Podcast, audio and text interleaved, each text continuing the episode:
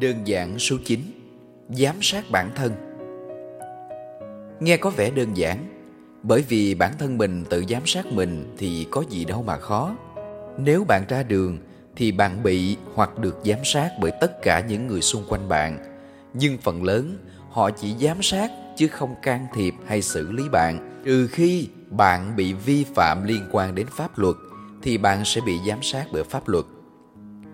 Những điều đó thì quá rõ ràng ý của giám sát bản thân mà tôi muốn đề cập đến là trong trường hợp khi chỉ có một mình ta, chúng ta làm bất kỳ một việc gì cũng hình dung có người đang giám sát ta. Từ việc bỏ rác, sử dụng các trang thiết bị nơi công cộng, hành xử giữa người với người, giữa người với động vật, với thiên nhiên. Nếu chúng ta đi đường mà lỡ quẹt hay va chạm vào ai đó, ngay lập tức ta xin lỗi hay làm các hành động để xoa dịu. Khi chúng ta đụng vào cái cây, hay chúng ta nhổ chúng đi, ta đi trên cỏ hay bứt lá cây chơi, ta không hề có cảm giác gì hết. Vì thật sự, chúng ta đâu hề nghe phản ứng từ cây, nghĩ chúng chỉ là thực vật đâu biết gì. Song cây cối âm thầm tự cứu lấy chính mình, rồi vẫn tiếp tục phục vụ cho con người.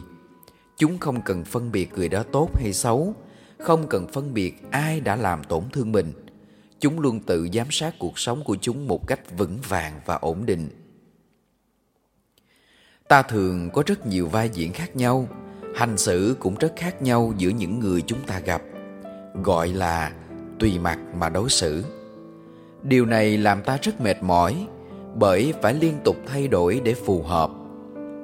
Có người khi ra đường nói chuyện rất văn minh, lịch sự nhưng về nhà thì lại khác.